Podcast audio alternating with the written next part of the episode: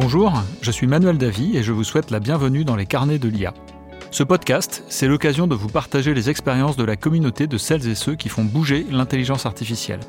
Pourquoi et comment adopter l'IA dans son entreprise ? Par où commencer ? Ou encore, quelles sont les bonnes pratiques pour performer ? Autant de questions auxquelles nous apportons des réponses avec des spécialistes du sujet. Bonjour à toutes et à tous. On se retrouve aujourd'hui pour un épisode spécial puisque c'est les vacances. Peut-être que vous écoutez ce podcast sur la plage, au bord de l'eau, à la montagne. Et donc, on voulait vous faire un petit cadeau en vous compilant les meilleurs moments du podcast, en tout cas des 6 épisodes qui ont été diffusés.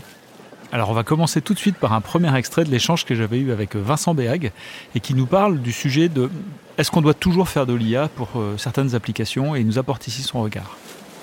S'il y a moyen de le résoudre de façon classique, il faut le résoudre de façon classique. On n'a pas besoin de l'IA pour un tas de problématiques. On ne traite avec l'IA que lorsqu'on est face à des complexités, des volumétries de données importantes, beaucoup de sujets avec lesquels le cerveau humain a du mal à composer et à définir finalement quelle est la solution. Peut-être tu peux donner un exemple d'application où l'IA est vraiment la bonne solution pour traiter le sujet ? Oui, j'ai un exemple intéressant qui est celle d'une start-up qui est dans les EdTech, donc dans l'éducation.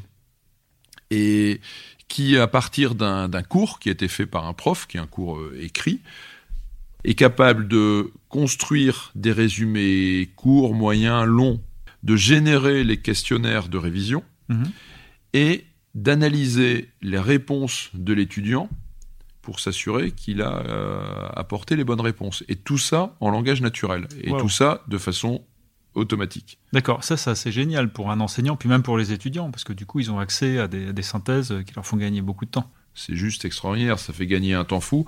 Et en termes de qualité d'apprentissage, c'est bien supérieur à ce que l'on peut faire plus classiquement. Ouais. J'ai une fille étudiante en médecine, c'est exactement ce qu'elle faisait. D'accord. Elle faisait ses résumés sur des petites fiches, et après elle s'entraînait pour être sûre d'avoir compris et intégré la bonne réponse. Ben ça, on peut le faire de façon assistée par une machine, et ce qui est important, c'est que l'étudiant à la fin est appris, et que le prof est transmis. Et donc si on garantit les deux, on a le résultat. Dans cet exemple qu'a partagé Vincent Béague avec nous, ce qui est très intéressant, c'est de remarquer ce côté impossibilité à mettre en équation ou une problématique particulièrement inadaptée pour être traitée par des technologies traditionnelles, ce qui justifie pleinement l'usage de l'IA dans cet exemple. Et c'est vrai que souvent, une des raisons qui fait que les projets d'intelligence artificielle n'apportent pas les résultats escomptés, c'est que parfois, on veut utiliser un bazooka pour écraser une mouche et que peut-être simplement un bon vieil algorithme simple informatique avec un bon modèle mathématique pour représenter le phénomène qu'on veut ou l'application qu'on veut faire peut être largement suffisant.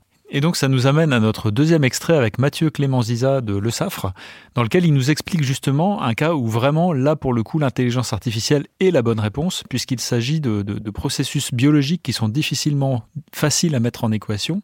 Et on essaye plutôt que de faire des expériences dans le monde physique qui sont longues et coûteuses, eh bien de les simuler grâce à l'intelligence artificielle pour en prévoir le résultat. Et donc, Mathieu partage avec nous son expérience sur ce sujet. Un exemple concret, on a mis de l'IA sur la levure et sur une des premières applications de la levure qui est le pain. C'est d'essayer de prédire le goût du pain à partir d'analyses moléculaires des levains.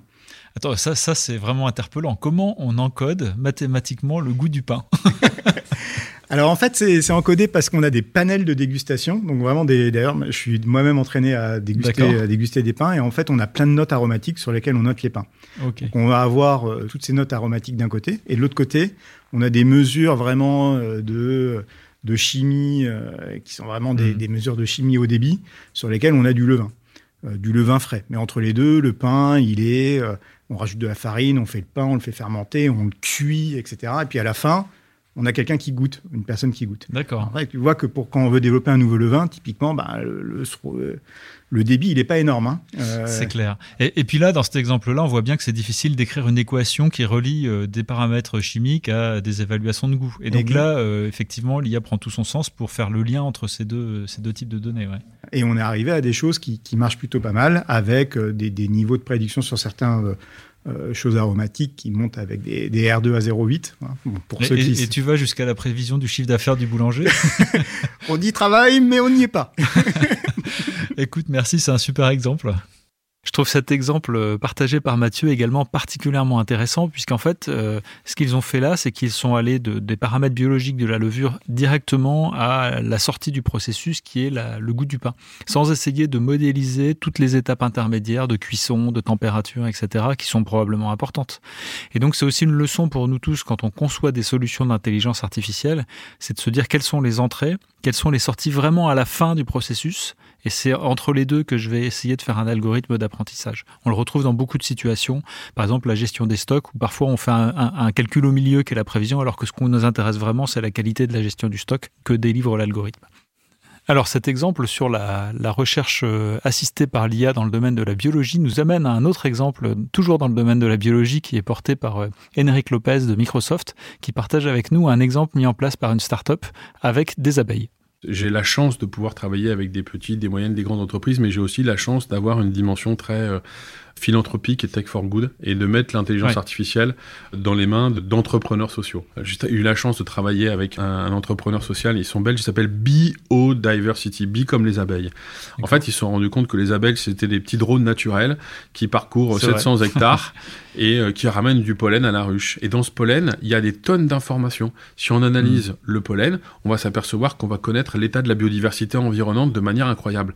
Mais on va aussi pouvoir se rendre compte d'un certain nombre de polluants, plusieurs centaines de polluants. Donc eux, ils sont capables de mesurer l'état de la biodiversité environnante, ils sont capables de mesurer l'état de la pollution à un endroit. Le problème, c'est que là où il n'y a pas de ruche, ils font comment ?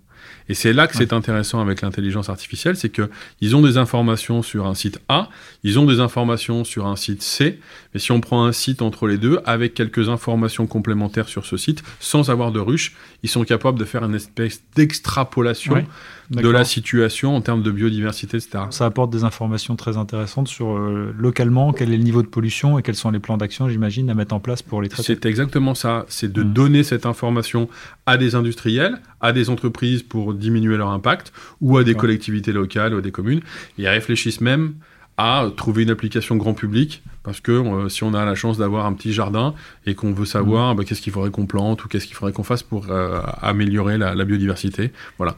Et ça, c'est des projets qui, pour moi, sont des succès, parce que ça met la technologie dans les mains d'utilisateurs du quotidien. Et donc ce retour d'expérience partagé par Enric Lopez est très intéressant justement dans la capacité que peut avoir l'IA à collecter à partir de données finalement fragmentaires, puisque les polluants ramenés par les abeilles ne sont pas la totalité des polluants présents dans l'environnement, de reconstituer la carte de manière très précise. Et ça m'amène à une petite perspective historique, puisque un des éléments fondateurs de l'intelligence artificielle dans les années 70 s'appelait le crigeage. C'était une technologie qui avait été développée par les géologues pour essayer de reconstituer la forme du sous-sol à partir de quelques sondages qui étaient faits par des puits.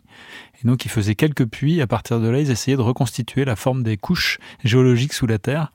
Et ça a donné lieu à d'autres types d'algorithmes qui sont connus notamment sous le nom de support vector machine, beaucoup plus récemment, et qui font partie de la boîte à outils du machine learning actuel.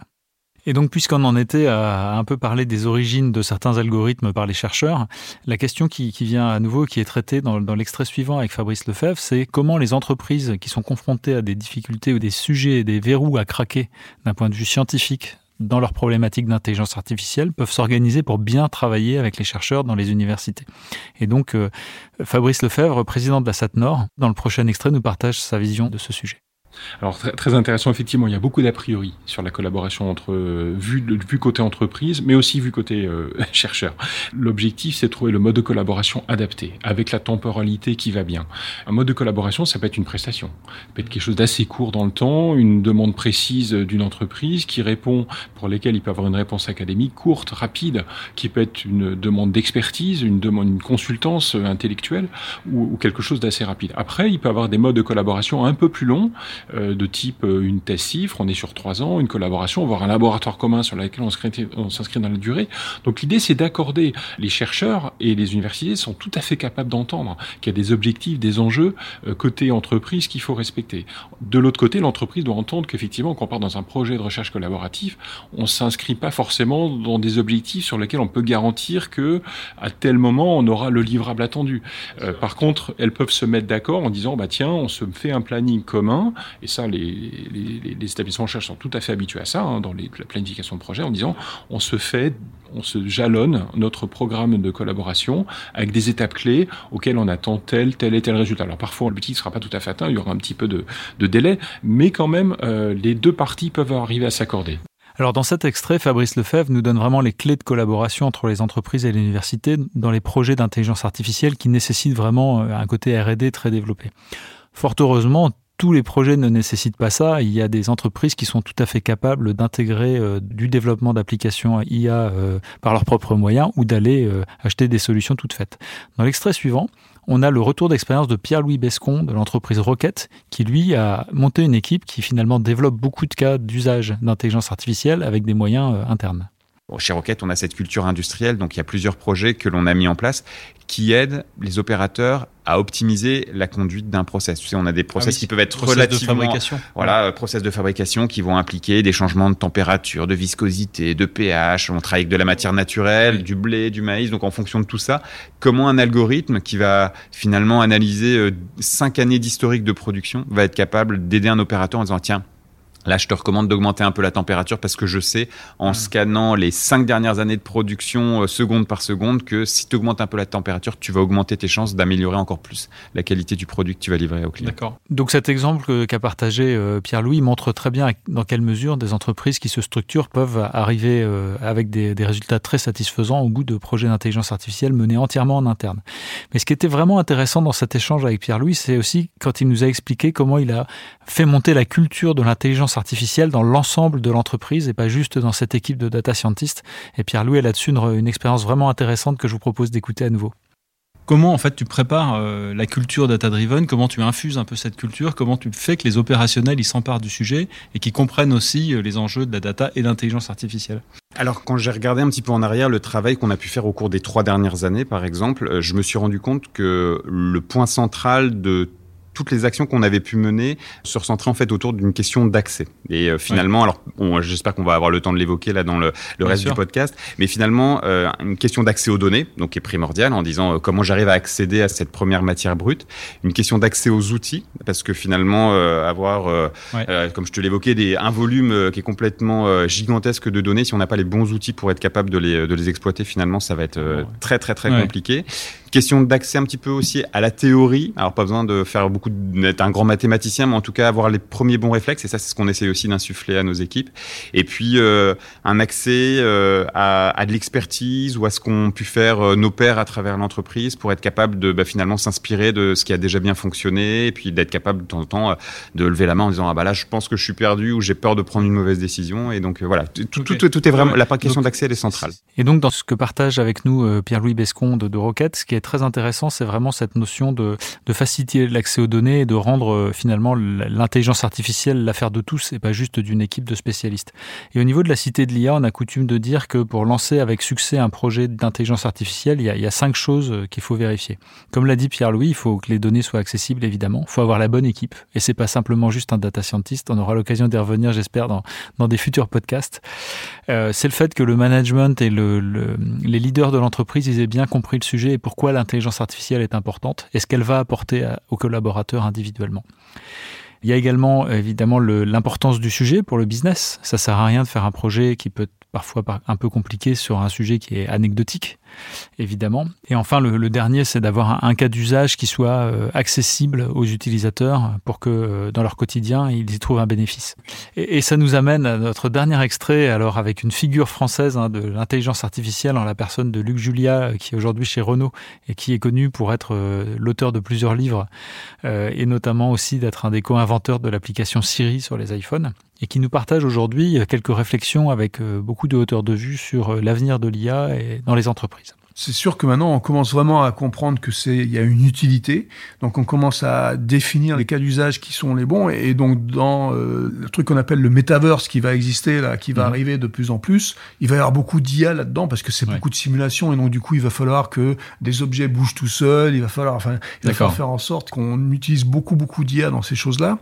Et donc, du coup, on va se retrouver dans des mondes qui sont des mondes plus ou moins qui vont matcher la réalité. Et donc, on va pouvoir faire des trucs assez rigolos dans ces environnements IA, Metaverse, qui vont être de la simulation de choses qu'on aurait pu faire dans la vraie vie, mais qu'on va pouvoir faire là, et qui vont nous permettre de sauver beaucoup de matériel, de temps et tout ça. Donc c'est la simulation même, mais c'est la simulation plus qu'on va pouvoir faire dans ces environnements. Donc ça va être quelque chose de super rigolo à regarder dans les années qui viennent. Donc cette vision de l'avenir que décrit Luc Julia, on comprend que l'intelligence artificielle va prendre une place encore plus importante dans les applications évidemment de loisirs, mais aussi dans les applications industrielles et professionnelles. Et je voulais garder pour la fin de cet épisode vraiment le sujet qui est pour moi central et qui est pour nous central à la Cité de l'IA, qui est l'humain.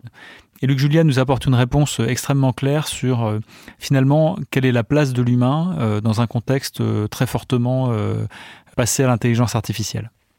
À la fin, l'utilisation même de ces outils, moi je dis toujours que je fais de l'IA pour les vrais gens. Oui. C'est-à-dire que on fait pas de l'IA pour faire de l'IA. Enfin, malheureusement, un peu si. Aujourd'hui, ça peut être une dérive. Ouais. Franchement, c'est un des problèmes de l'ingénieur en général. Oui. Hein. L'ingénieur, il aime la technique, il fait des trucs, il pense à la technique, mais il pense pas forcément au cas d'usage, il pense pas forcément à la personne. Donc ça, c'est une dérive qui est pas bonne. D'accord. Oui. L'humain, je crée ces outils pour améliorer quelque part soit les tâches de mes employés, soit les produits, les services que j'offre à mes utilisateurs. Donc, de toute façon, l'humain est au milieu, tout le temps. Merci à tous nos intervenants des épisodes précédents qui nous ont permis de les réécouter une deuxième fois sur des leçons qu'ils ont apprises et qui sont vraiment très intéressantes pour nous tous. Quant à nous, on se retrouve à la rentrée avec Nicolas Brien, le patron d'Eura Technologies, qui va nous parler de l'intelligence artificielle et des startups. Et d'ici là, je vous souhaite d'excellentes vacances et à bientôt.